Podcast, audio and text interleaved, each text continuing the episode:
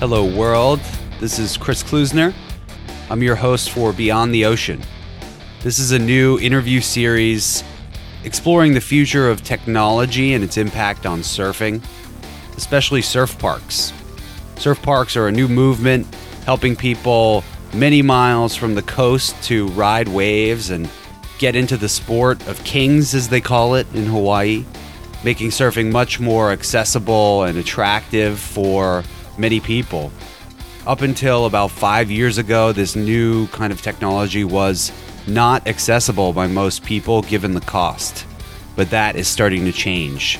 We're at a tipping point for wave technologies.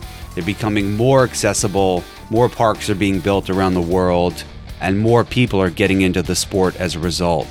So, join me starting July 2020 as we kick off this interview series with authors, actors, professional surfers, and industry experts as they talk us through their experiences in and beyond the ocean.